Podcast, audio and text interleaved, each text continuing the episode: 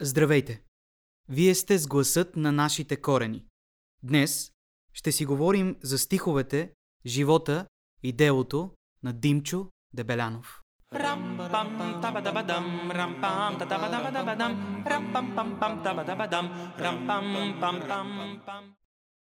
Един български поет, за който всеки е чувал, но въпросът е доколко знаем как неговия живот протича. Всички сме чували, че той е умрял много млад, но е оставил едно наследство зад себе си от поезия, която до ден днешен четем и слава богу никой не е премахнал от учебниците по литература, за сега разбира се, защото знаем, че това се случва доста често. Да не смеят дори да го премахнат. Димче Дебелянов е роден на 28 март 1887 година в Копривщица, където до ден днешен, ако отидете, можете да видите неговата къща музей. Роден е в семейството на Велю Дебелянов и Цана Илиева Стайчина и там той е последното шесто дете. Естествено, като шесто дете и в такава голяма фамилия, неговия живот е бил много труден още от самото начало. Кръстен е на дядо си, който се казва Динчо Дебелян. И след смъртта на баща си, неговото семейство се премества в Пловдив и там Димчо Дебелянов започва да учи в Жълтото училище и още в ранните си години започва да пише стихове в Пловдивската мъжка гимназия. След това, обаче, когато пише първите си стихове, той ги изгаря, защото е бил много самокритичен и не ги е харесвал сам за себе си. Едни от тези първи стихове, които сега ще чуете, са следни.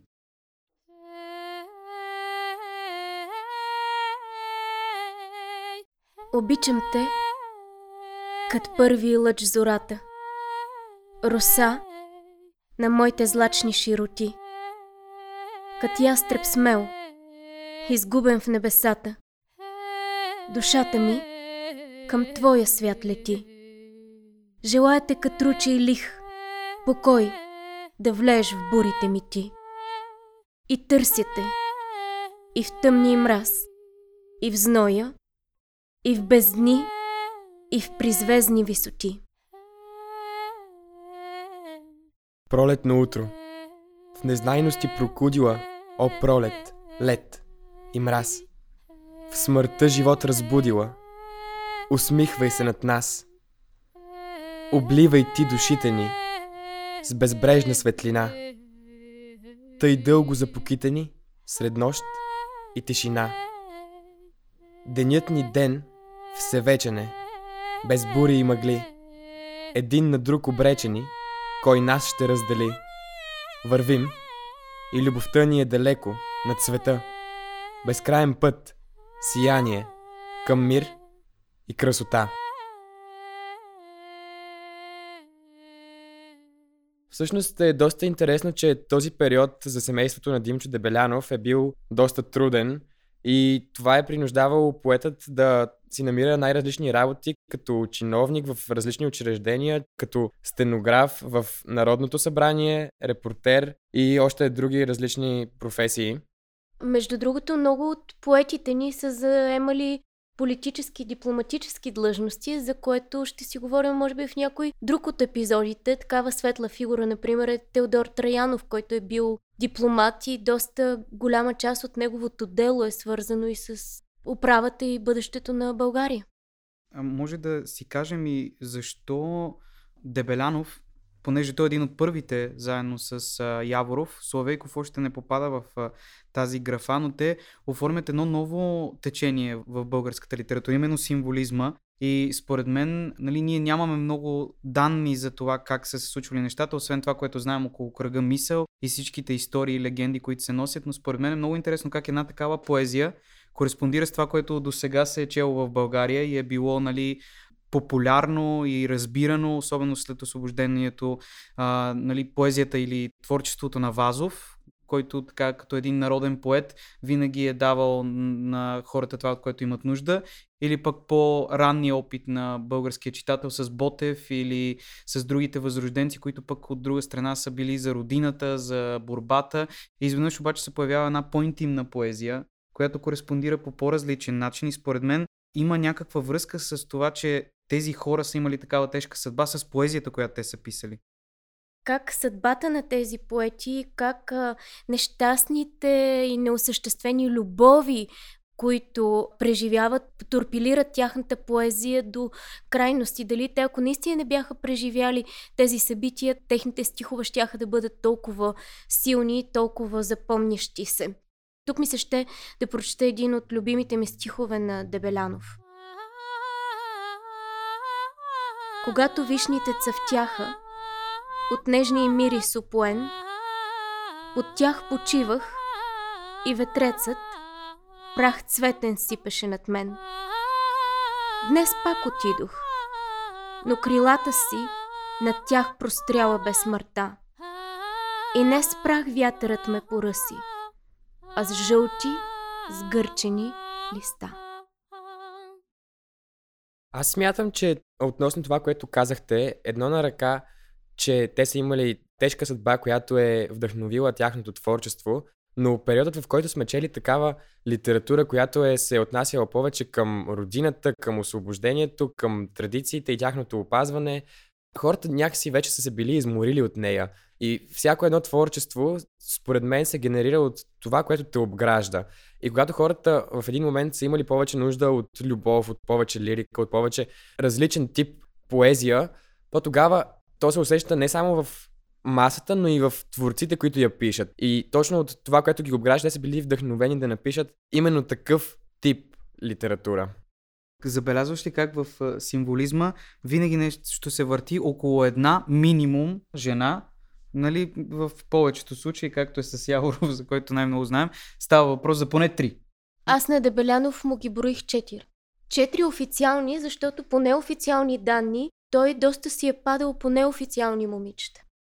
в тази линия, нали, просто като се сравни с времето, в което те съществуват и с това как а, около тях всичко се върти около любовта, около смисъла на вътрешния човек, докато, да кажем, нали, Ботев, посланието, което оставя на жена си е скъпа ми венето, заминавам за войната и така нататък. Нали? Така че от тази гледна точка, може би има тази връзка, за която ти говориш. Та, Дебелянов след като работи толкова много неща, за да издържа себе си и да продължава и да твори, а, следва само две години.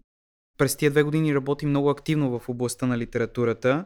А, започва да публикува в различни списания, като българска сбирка, купнежи, а, след това започва да учи езици. Учи френски, руски, английски и дори се започва да се занимава с а, преводаческа дейност. Превежда Будлер, Верлен, даже и Шекспир. И това също е интересно, че в а, по-късните етапи на творчеството в българската литература много от а, писателите и поетите започват да превеждат. Като че ли по този начин искат да се обогатят. Дори нали, самия Гео Милев, той много се е занимавал с преводаческа дейност. Така че Дебелянов много искал да обогати това, което той пише, като дори се е подписвал под различни псевдоними. Това му е било много любимо. А, винаги първоначално в първите си стихотворения се разписва само като Димчо, после е започва да се разпишва като Аз, Амер, Тафт, Солбатьор и други и създава много голям брой лирични творби в този си период. Явно това с псевдонимите е била мода на времето, защото ми се струва така, че като ги обърна в главата си, всички имат псевдоними и никой не се подписва с а, единственото си а, бащино име.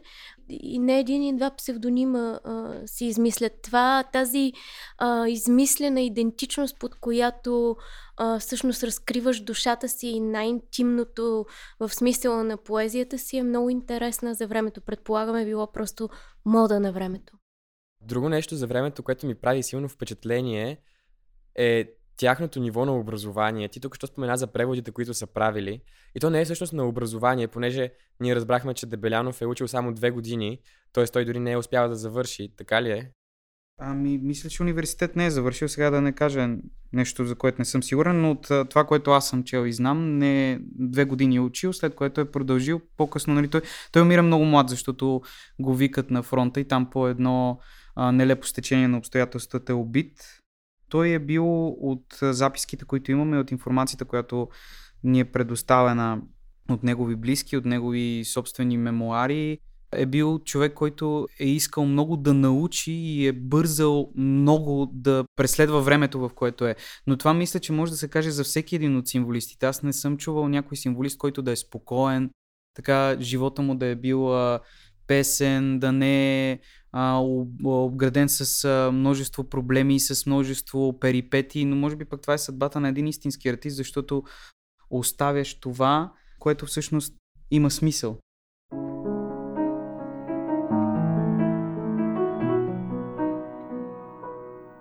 Тъмна, мрачна нощ неприветна, сякаш навеки е мъртъв светът.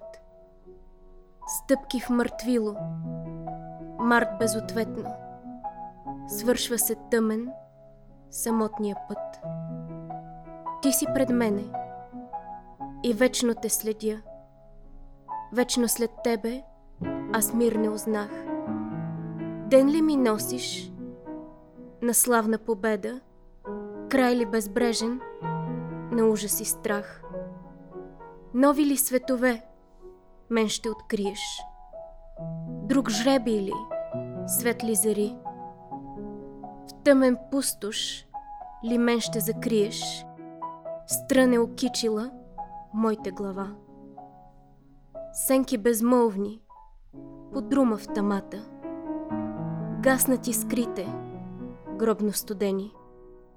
Дух на съмнение пълни душата. Сянка безмълвна, бездна пред мене. Тъмна, мрачна, нощ неприветна. Сякаш невеки е мъртъв светът. Стъпки в мъртвило, март безответно. Свършва се в мрака самотния път. Тъй както и моята младост – как силно те любя. Самичка ти виждаш.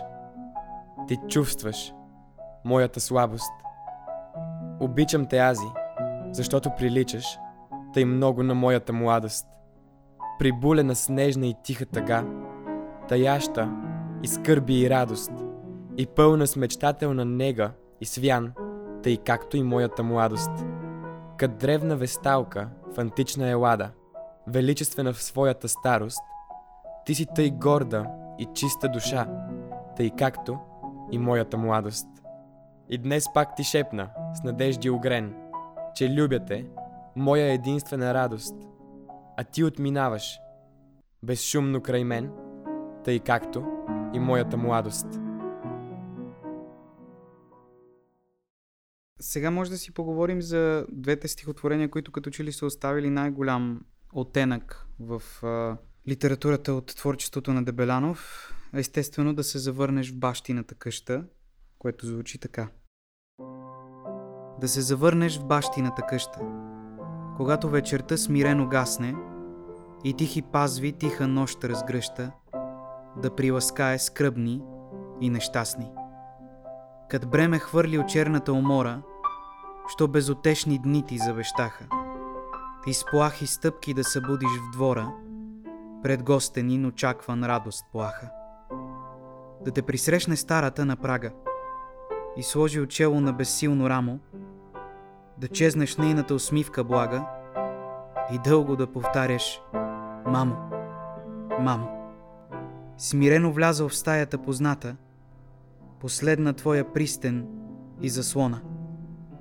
Да шепнеш тихи думи в тишината, впи уморен поглед в старата икона – аз дойдох да дочакам мирен заник, че моето слънце своя път измина. О скрити вопли на печален странник, на празно спомнил майка и родина. Всъщност има една история около това стихотворение, че Димчо Дебелянов го е писал при една от големите си любови. Тогава къщата се е намирала, а сега е днешното кино Одеон, mm-hmm. там където е било. Но може би е, нещо повече за историята, някой ако знаеш, аз мога да я разкажа, но доколко ще е вярна. Доколкото знам, една от големите му любови, е, бащата и цялото семейство е било много против той да има каквито и да е отношения с тази жена, а той дори е и живеел много често там. И е, един ден просто чува на улицата, докато върви с един негов приятел, че тази жена е убита а, убийството е станало, баща и в една от стаите е застрелял нея, след което е застрелял и самия себе си. И тук има доста спекулации. Някой казва, че това е било заради някакъв скандал, нали, че тя иска да е с Дебелянов, а пък бащата не дава. А, Дебелянов отрича това нещо. Той казва, че те са имали други проблеми от друго естество, но така или иначе това е голям удар за него а, и той много тежко го преживява. А въпросната жена се казва Елена Петрунова, която всички са наричали Пини. Всъщност разбираме, че той е бил влюбен в а, хазайката си. А, била е доста красива. Действително баща я застрелва. Има две версии защо баща я застрелва. Едната е, че във вестник Народен глас се появява статия, в която се пише, че въпросната Пини е имала взаимоотношения интимни близки с баща й. И една вечер цялата къща била обградена от полиция. С студентите на Пини изкупуват всички броеве на вестника и демонстративно го запалват в знак на така опровержение, че това не е истина. А, другата версия защо баща й я убива, след което убива и себе си и подпалва къщата им, в която тригодишното дете спи. Всъщност тя и още четири деца са имали, защото баща е искал повторно да се ожени. А тя не му е позволила и така е смятала, че този акт би умаскарил паметта на майка й и тогава той посяга на дъщеря си, на своя собствен живот. Трагична е тази история. След нея Димчо Дебелянов много дълго не може изобщо да се свести и да дойде на себе си. И има една легенда, която дори разказва, че нощно време е завръзвал кръка си за кръка на леглото в което е спял, да не би по погрешка да стане, да вземе револвера и да се разстреля. Значи може да си представяте за каква драма а, и за какво вътрешно тързание става въпрос. Още всичките любови на Димчо Дебелянов завършват с а, а, не, не розово и не лек а, край. И тази с Елена Петрунова е една от тях. Любе, любе, първо любе, къде ходиш, то не дойдиш, къде ходиш, то не дойдиш. Какво сърце в тебе носиш? Какво сърце в тебе носиш? Камено ли, дървено ли? Ако камък ще се пукне, ако дърво ще изсъхне. Ява седни враня коня, Та си яла на седянка, та си ела на седянка, та си седни пак до мене. Повечето любови на символистите завършват с нелек край. Също много често и животите им завършват с нелек край. И ето тук а, искам да спомена за това как а, той е бил призован да изпълни воинския си дълг когато е бил мобилизиран в 22-ти тракийски пехотен полк в Самоков. И всъщност полка е изпратен за Македонския фронт през Първата световна война и след няколко месеца бойни действия Дебелянов отнася Куршум. И с това идва и краят на неговото прекрасно творчество. И сега искам да прочета едно от моите любими стихотворения. Спи градът. Спи градът в безшумните тъми. На нощта, неверна, верен син. Бродя аз, бездомен и самин. А дъждът рами, рами, рами. Трепнали край мен черните стени, стъпките размерено кънтят. И след мен невидими вървят. Жалби, за преминалите дни. Образът на милото дете нявга озарил моя прак. В спомена възкръсва чист и драк. И скръпта расте, расте, расте. Тя дойде, дете, с пробуден жар, с пламенна усмивка на уста, но възжаждал вечна красота. Аз отвъргнах тленния и дар. Миналото, ах, остана то. Тъмен край, от скърби заледен. И оттам отпраща тя към мен своя скръбен вик. Защо? Защо? Спи градът в безшумните тъми. На нощта неверна верен син. Бродя аз, бездомен и самин. А дъждът рами, рами, рами.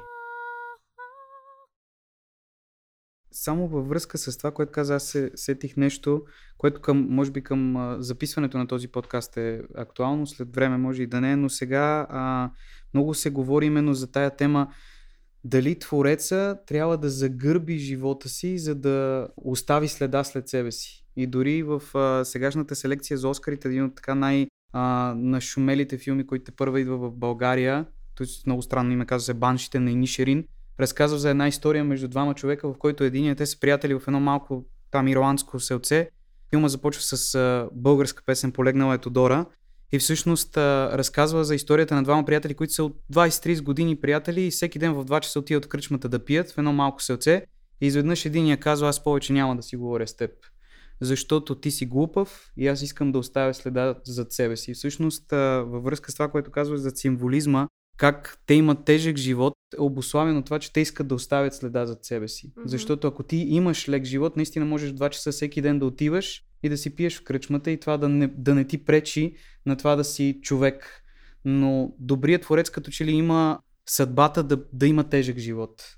И естествено, това, което Дебелянов е оставил след себе си, е едно от най-обичаните стихотворения, което се казва Аз искам да те помня все така. Аз искам да те помня все така. Бездомна, безнадежна и унила. В ръка ми вплела пламнала ръка и до сърце ми скръбен лик склонила. Градът далече тръпне в мътен дим. Край нас на хълма тръпнат дървесата. И любовта ни сякаш по-е свята, защото трябва да се разделим. В зори ще тръгна, ти в зори дойди. И донеси ми своя взор прощален – да го припомня верен и печален в часа, когато тя ще победи.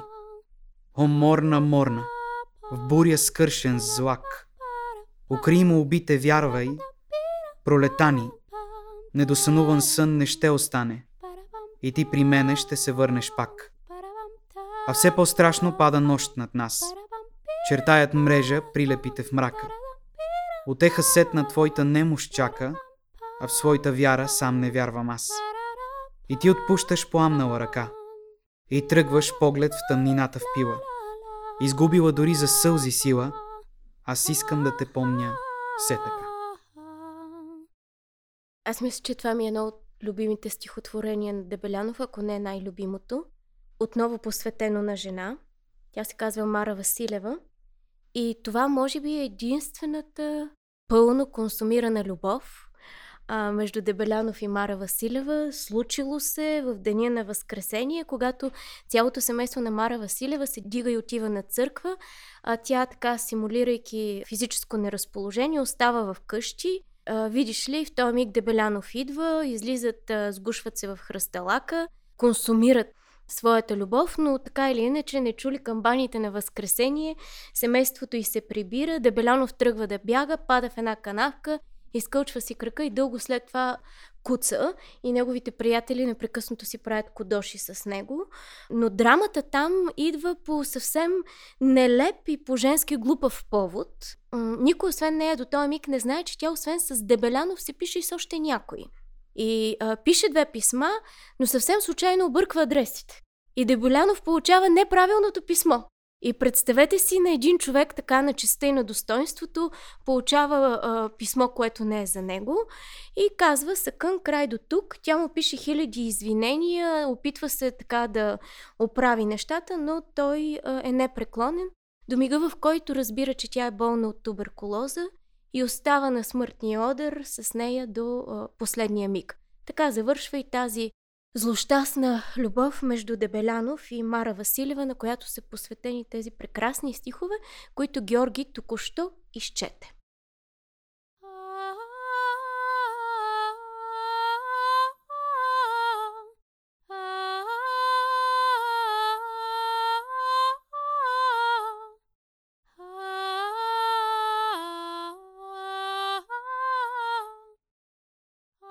Сиротна песен Ако загина на война, жал никого не ще попари.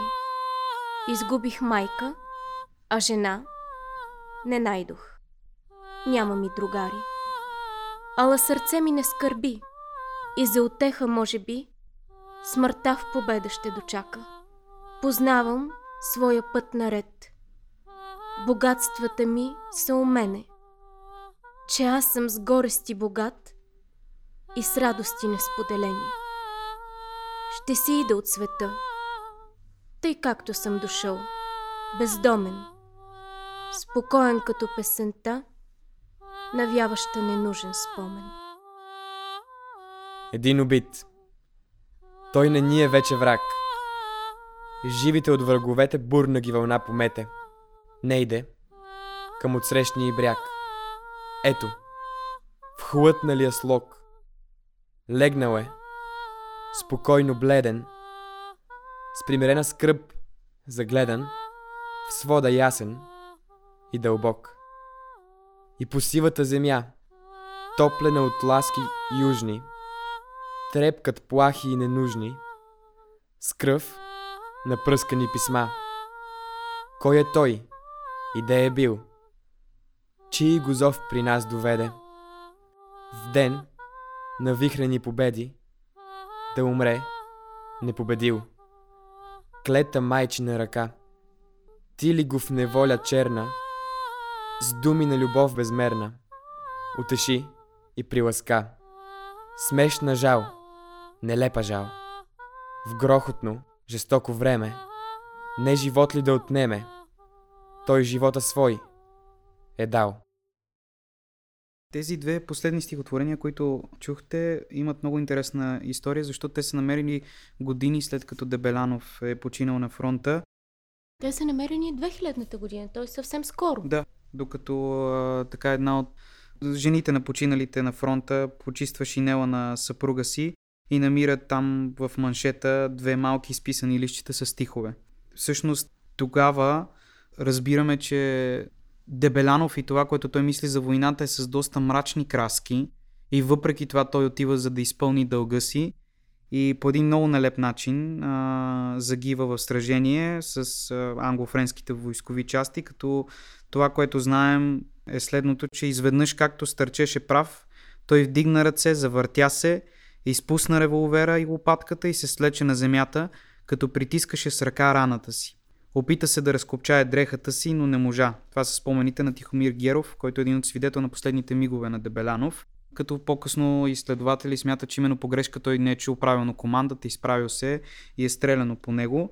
Много млад си отива, като повечето поети, дори нашия режисьор Николай Георгиев много обича да казва, че ние живеем в страната на убитите поети. Само, че не убитите от вражески куршуми, ами убитите от самите нас. И ние като че ли в днешно време, 21 век, продължаваме да доказваме, че сме способни и след смъртта на тези поети, след всичко, което те са оставили, да ги погребваме някъде дълбоко извън паметта си, но това е една друга тема, която изисква и друга нагласа. Това, което мога да кажа още за Дебелянов е, че през 1920 година Димитър Подвързачов, Николай Лилиев, който също е един от представителите видните на символизма, заедно с Константин Константинов събират всички творби на Дебелянов, които са познати, издават ги в неговата първа стихосбирка след смъртта му и скулпторът Иван Лазаров години по-късно извайва една фигура, която може да видите в Копривщица, където е седнала на прага майка, която е вперила поглед в пътя и отдолу пише и в крота кунес чака тя да дойде нейното дете.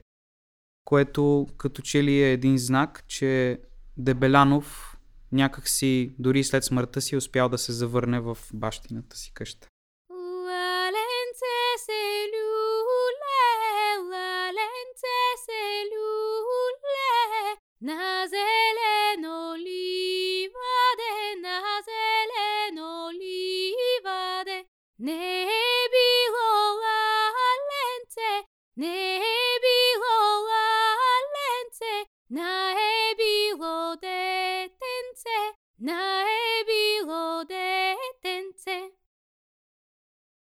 Вие слушахте гласът на нашите корени, сезон 2, епизод посветен на Димчо Дебелянов – аз искам да те помня все така. Очаквайте през месец юни епизод посветен на Теодор Траянов. Близка и далечна.